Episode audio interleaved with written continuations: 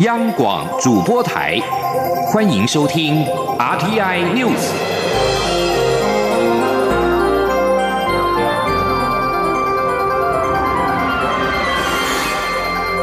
听众朋友您好，欢迎收听这节央广主播台提供给您的 RTI News，我是张顺祥。首先把新闻焦点关注到美国拟对台湾军售超过二十亿美元的武器，北京恐怕会跳脚。路透社五号引述四名知情人士报道，美国准备销售超过二十亿美元的战车跟武器给台湾。在美国跟中国贸易战日益加剧之际，此举恐将激怒北京。这四名要求匿名的消息人士说，美国行政部门已经非正式知会国会这项军售案。知情者透露，这项可能的军售案包括了价值大概二十亿美元的一百零八辆通用动力公司的 M1A2 艾布兰战车，以及反战车跟防空的弹药。美国一直是台湾武器的主要供应者，台湾多年来一直希望更新现有的美制战车，其中包括了 M 六十八吨战车。路透社引述消息人士说，这项国会通知包括了各种反战车弹药，其中包括了四百零九枚的雷神公司跟洛克希德马丁公司制造的标枪反战车飞弹，价值达到一亿两千九百亿美元。元其中一名知情人士说。通知当中还包括了价值两亿九千九百万美元的一千两百四十枚反战车飞弹，还有价值两亿两千三百万美元的两百五十枚刺针飞弹。继续把新闻焦点回到台湾的二零二零总统初选，民进党总统初选将在十号开始执行民调。民进党中常会五号通过了总统初选民调问卷格式。民进党主席卓荣泰在会中表示，党中央所有的相关主管会全心全意盯住整个民调作业，不容许外界有任何的质疑。卓荣泰强调，民进党有严谨的防弊措施以及事后的验证，会做到绝对专业跟公正。中央党部也会负起全部责任。民进党总统初选进入到民调前的最后催票阶段。中研院的前院长李远哲等人近来发起连署劝对蔡英文总统，但挺蔡阵营也展开支持行动回击，蔡赖之争白热化。卓荣泰特别呼吁蔡赖双方阵营不要再有干扰民主机制运作的行为，也不要再有言语上的互相刺激，期盼这次的初选能够成为未来的典范。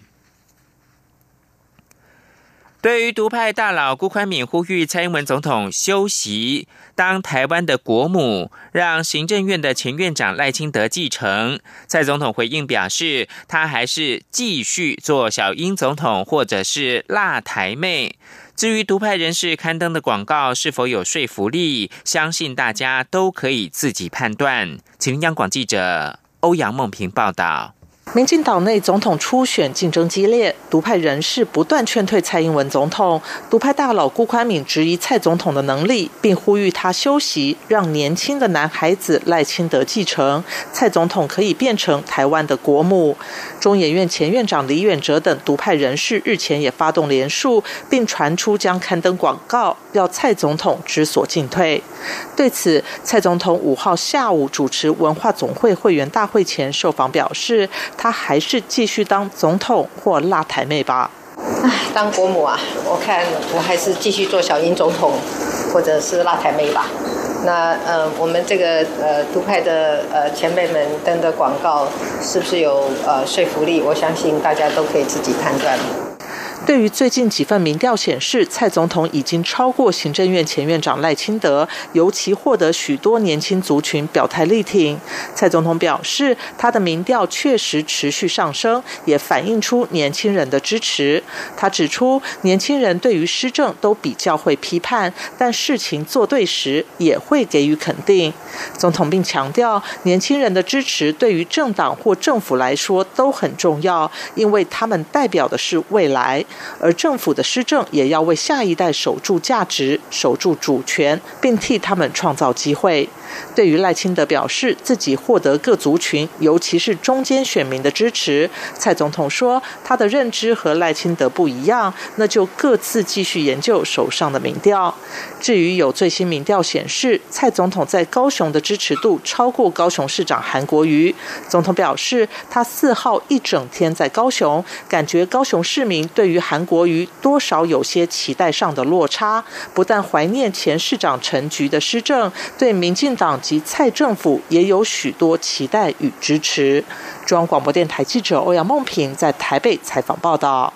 中研院的前院长李远哲等人发起连署挺赖，劝对蔡英文总统，蔡赖之争白热化。对此，赖清德表示，社会各界的支持他都非常感谢，也希望大家响应号召，让他更有勇气面对这场大局。过程当中，他也一定会秉持君子之争，呼吁大家不必相互的攻击，才能够达到初选之后的团结胜选。赖清德并且再度强调，自己是民进党内最具实力的人，只有清流才可以胜过寒流。记者刘玉秋报道。独派大佬近年初发表公开信后，在民进党内总统初选进入最后阶段之际，又再度发动联署，希望争取连任的蔡英文总统知所进退，礼让行政院前院长赖清德出征，形同二度逼宫。对此，赖清德五号到新北市市场拜票，随后又到庙宇参香时受访表示，初选剩下没几天，社会各界的支持他都非常感谢，也希望大家响应号召。让他更有勇气面对这场大局，但他也呼吁各界要立守君子风范。这两个多月来，我一直遵守君子之争呢。那对社会各界的支持啊，我都非常感谢。那我也希望哈大家啊能够响应号召，那给我更多的支持，那我会更有勇气面对这场选举的大局。那当然过程当中呢，我们一定是秉持君子之争，不管是支持啊或者是不支持，大家都不必互相。攻击，那这样的话呢，才有办法达到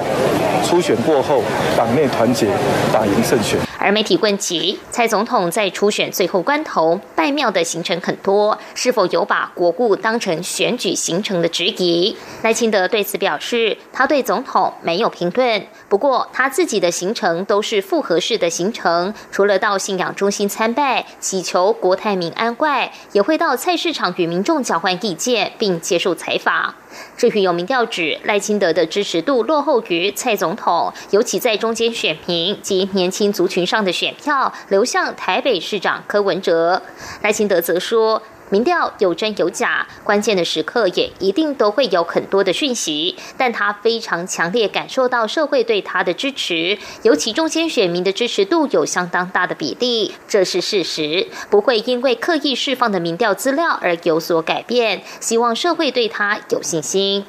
赖清德并再度重申，他的治理能力比台北市长柯文哲与高雄市长韩国瑜好。民进党内只有他可以打败韩国瑜，只有清流可以胜过韩流。中广电台记者卢秋采访报道。在国民党方面，争取国民党内总统初选提名的新北市前市长朱立伦跟红海董事长郭台铭，都批评国民党面对二零二零大选没有大的战略，任凭各参选人的支持者互相攻击。对此，国民党主席吴敦义五号在中常会当中表示，等党内提名的总统候选人出现之后，就会有明确的战略跟方向。国民党在五号下午召开中常会，发言人欧阳龙会后转述，吴敦义在会中谈及此事，表示面对二零二零总统大选，国民党已经准备好整体的战略，但现在还处于党内初选阶段，等到总统候选人出现之后，还要再跟总统候选人的论述结合，整体的战略才会对外宣布并且实施。国民党中央五人小组南下跟高雄市长韩国瑜会面，征询确认韩国瑜参加党内总统初选的意愿。韩国瑜会后表示，他在会中重申 “Yes, I do”，表明接受党中央的提名特别办法，他会照规定缴交新台币五百万的初选作业费。只要时间允许，他也一定会参加三场国政愿景电视说明会。请记者刘品希的报道。国民党中央提名协调五人小组五号特地南下与高雄市长韩国瑜会面，确认韩国瑜参与党内总统初选的意愿。双方达成共识，会谈不公开。韩国瑜会前受访表示，如果在众目睽睽之下，很多话不好说，大家私底下沟通，话可以讲得比较开一点。韩国瑜会后受访表示。五人小组询问他参加初选的意愿，他重申一遍：“Yes, I do。”五人小组也告知他有关特别办法中的一些规定，以及三场国政愿景电视说明会的时间。双方充分交换意见，党中央会在下周一对外公布初选名单。他说：“对五人小组来就问我们我个人的意愿，一样我就重申一遍：Yes, I do。我同意接受他们的所谓特别的办法。”然后五人小组同时也告知了一些在特别办法里面的一些规定，还有必要跟须知，还有三场国政愿景的说明会的时间，以及主题还有内容。媒体询问是否有讨论到纳入手机民调的问题，韩国瑜说完全没有，大概还是会以全民调为主。至于是否会出席电视说明会，他表示。国政愿景说明会很重要，海内外的朋友都非常关切。只要时间 OK，他一定会参加。根据作业时程，参与初选者必须在十号前缴交新台币五百万的作业费。对此，韩国瑜表示会照规定缴交。他既然同意参加初选，该怎么做就怎么做。他说：“啊，既然要同意已经参加了，我们就会把这个事情做好，绝对不会从外面。谢谢很多人士来打电话来关切，谢谢大家，我会面对。”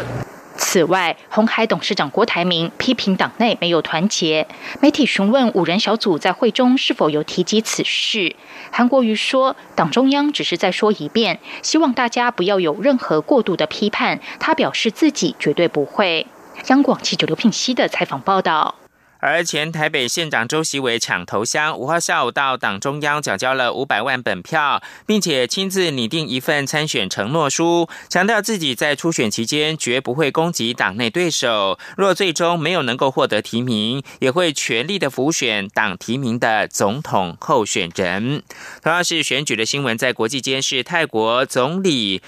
帕拉育五号国会总理选举当中胜出。帕拉育刚刚上任，就要面对众多经济的议题，加上支持他的阵营在众议院只有过半多一点的席次。帕拉育继续执政首年，没有蜜月期。泰国在三月二十四号举行众议院的选举，选举委员会五月七号跟八号宣布了众议院的选举结果，一共有二十七个政党五百人进入到众议院，创下历史纪录。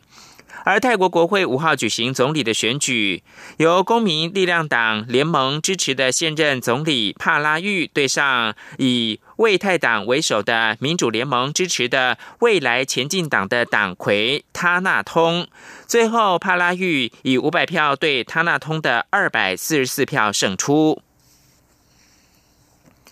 而在丹麦五号举行大选，两项出口民调都显示了社会民主党领导的在野左派联盟渴望获胜，预料将组成政府。丹麦可能成为第三个政治立场向左转的北欧国家。右派民族主义势力受挫。公营的第二电视台 TV Two 跟丹麦广播公司 DR 所做的民调都显示，左翼阵营将拿下国会一百七十九个议席当中超过九十席。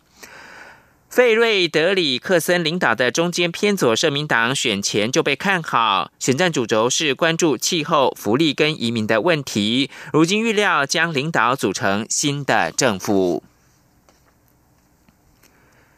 经济的焦点，全球贸易局势紧绷，危及到经济前景之际，美国原油供过于求，纽约油价五号重挫超过百分之三，创近五个月来新低，短短一个半月，从前波高点回跌超过百分之二十，陷入熊市。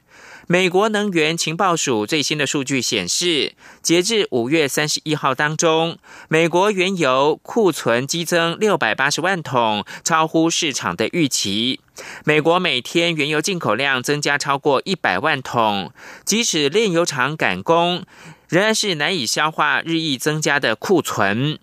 这份报告出炉之后，纽约商品交易所七月交割的西德州中级原油期货价格一度跌到每桶五十点六六美元，创一月十五号以来新低。中场下跌一点八美元，跌幅百分之三点四，收在每桶五十一点六八美元，创近五个月来最低的收盘价。这里是中央广播电台。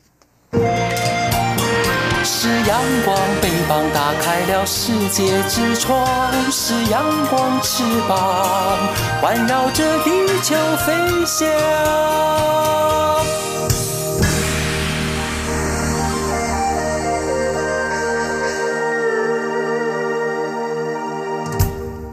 现在是台湾时间清晨的六点四十五分，又过了四十五秒。我是张顺祥，继续提供新闻。对于有媒体报道表示，蔡英文政府技术性的阻挠达赖喇嘛跟勒比亚来台湾，蔡英文总统五号表示，这个消息不正确。他并且指出，台湾作为民主国家。本来就不会拒绝理念相同或是民主自由的标杆性人士来台湾访问，请听央广记者欧阳梦平的采访报道。有媒体报道指，根据美国媒体报道，多方宗教团体证实，蔡政府技术性阻挠达赖喇嘛及热比亚来台。行政院前院长赖清德五号接受媒体访问时表示，这两位都是自由人权的代表性人物，与台湾的价值相同。他如果当选总统，一定会邀请达赖喇嘛与热比亚来台。如果有团体愿意邀请，政府也会全力支持。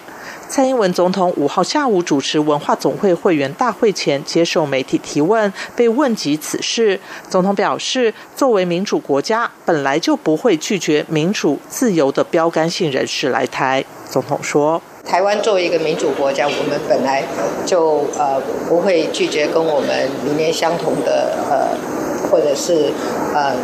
呃，对民主、呃自由有呃象征性的或标杆性的这个人来台湾访问了哈，那呃重点呢是在于哦，我们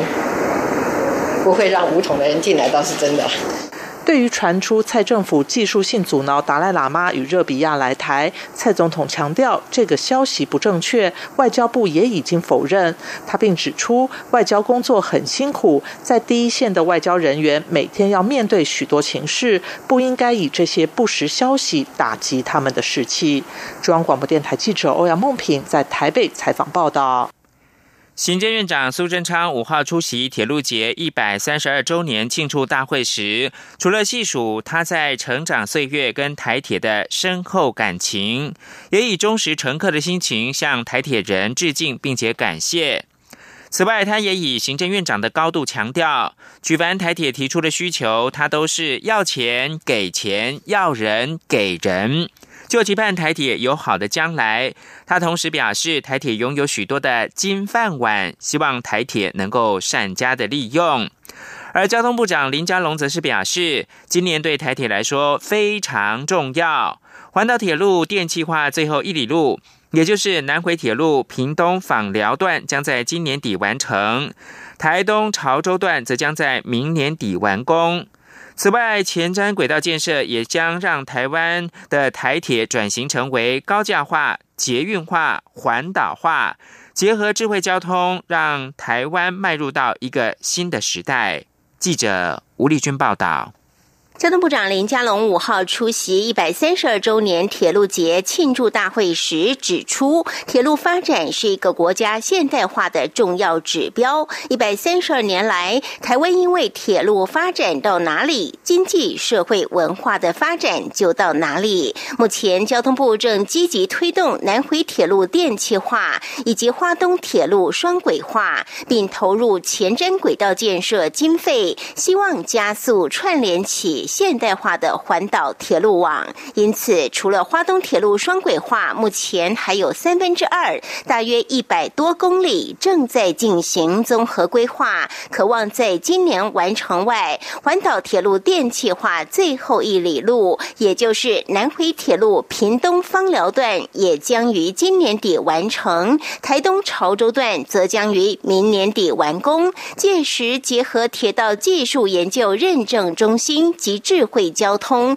将让台湾迈入一个全新的时代。林佳龙说：“今年对我们台铁来讲也非常重要，是环岛铁路要电气化最后一里路。那么，我们今年底也会完成屏东访寮这一段南回铁路的电气化，花东铁路的双线化，让环岛的铁路更便捷。尤其前瞻基础建设，让我们台铁转型高架化、捷运化、环岛化，会让台湾进入一个。新的时代，台铁局长张正元也在致辞时感谢行政院及交通部的支持，不仅一口气通过台铁三年两千八百一十八名增补人力，同时核定将明年的人力提前到今年递补，及时疏解台铁人力失衡问题。此外，还在这两年陆续通过铁路行车安全改善六年计划，台铁。整体购置及汰换车辆计划、台铁电务智慧化、南回铁路电气化以及票务系统整合再造计划，总计超过新台币两千亿元，协助台铁提升行车安全及营运品质。张振元也表示，台铁不仅在今年大年初三创下一百三十二年来单日旅运量九十三万人次的新高，未来五年。也将致力达成副业收入从现在的四十六亿元倍增到九十二亿元的目标。中央广播电台记者吴丽君在台北采访报道。行政院主计总处公布五月消费者物价指数 CPI 年增百分之零点九四，创近七个月高点。主要是蔬菜受到五一七豪雨的影响，价格上涨了。两成六，创十五个月来高点。主机总处表示，假如扣除蔬果跟能源之后的总指数，也就是核心 CPI，则是上涨百分之零点六二，整体物价仍然是温和平稳。记者杨文军的采访报道。主计总处五号公布五月消费者物价指数 CPI 年增百分之零点九四，创近七个月高点。其中蔬菜价格上涨二成六，创十五个月来高点；水果也上涨百分之一点九三，是近四个月来的高点。主计总处指出，五月蔬菜飙涨主要是受到五一七豪雨影响，加上去年同月天后平稳，比较基数较低所致。主计总处专门委员徐建。中说，一个是五一七豪雨的影响，第二个就是去年同月它的基数比较低，因为去年同月它的天后稳定，它的菜价其实相对低档，所以一算出来的那个年增率的话，会高达百分之二十六点二四。至于行政院稳定物价小组关注的十七项民生物资，年增率为百分之零点七，创近三十三个月来最低。主要是鸡蛋价格在连续十二个月上涨后，转为下跌百分之二点四一。主席总处指出，若扣除蔬果及能源后的总指数，也就是核心 CPI，则上涨百分之零点六二，整体物价仍温和平稳。此外，主席总处也公布五月短售物价指数达。WPI 年减百分之零点二三，终止连续十四个月的正成长。主机总处分析，美中贸易战让需求减缓，包括基本金属、原物料、化学材料等价格都下跌。尽管 WPI 转为负成长，但目前没有通缩疑虑。中央广播电台记者杨文君台北采访报道。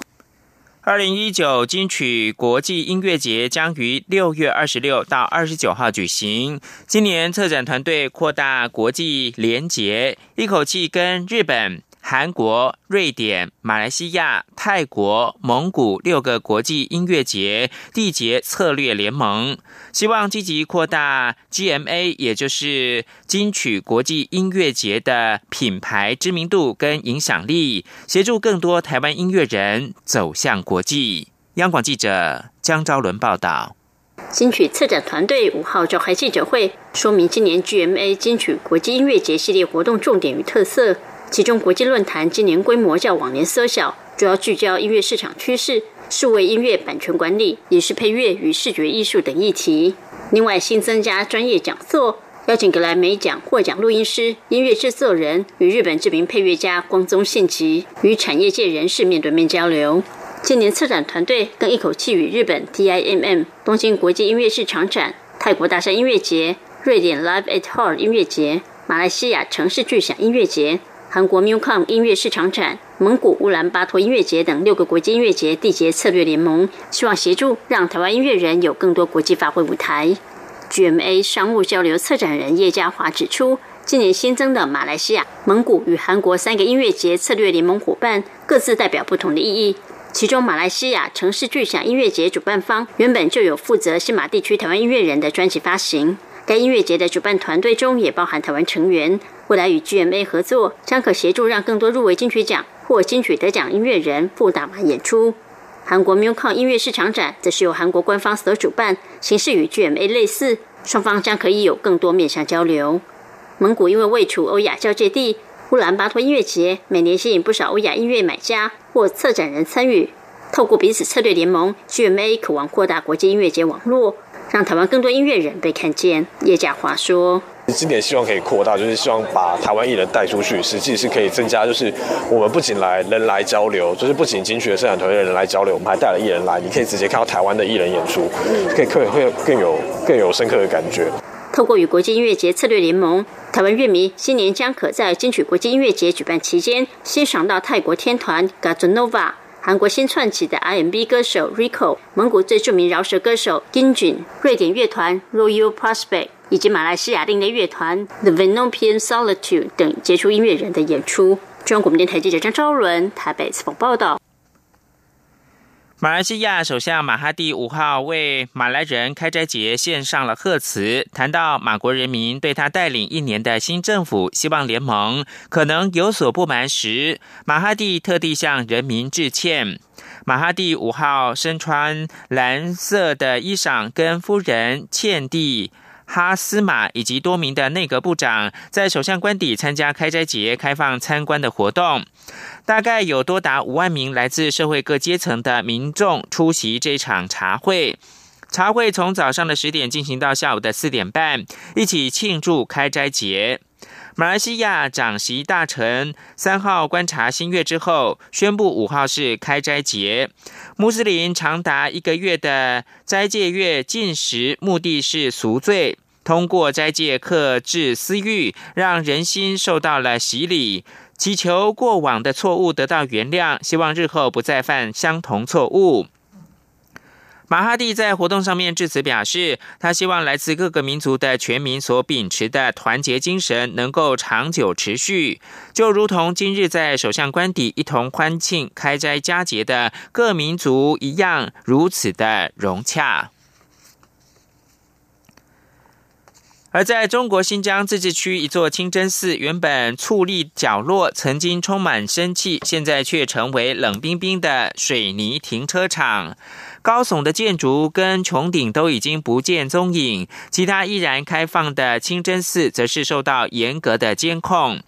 在全世界的穆斯林本周以祷告跟举办开斋节庆祝斋戒月结束的同时，新疆最近有数十座的清真寺遭到摧毁，凸显出维吾尔人跟其他少数民族在大量警力部署下所面临的压力日增。位在和田市的这座停车场后方，有座小学，墙上印有“为共产党教育人民”的红字。学生必须被扫描脸部，才能够进入到铁丝网的大门。附近市集的一个摊贩表示，以往这座清真寺很美丽，人很多。而非营利组织所查看的卫星照片显示，二零一七年至今，已经有三十六座清真寺跟宗教场所遭到了铲除。以上新闻由张顺祥编辑播报。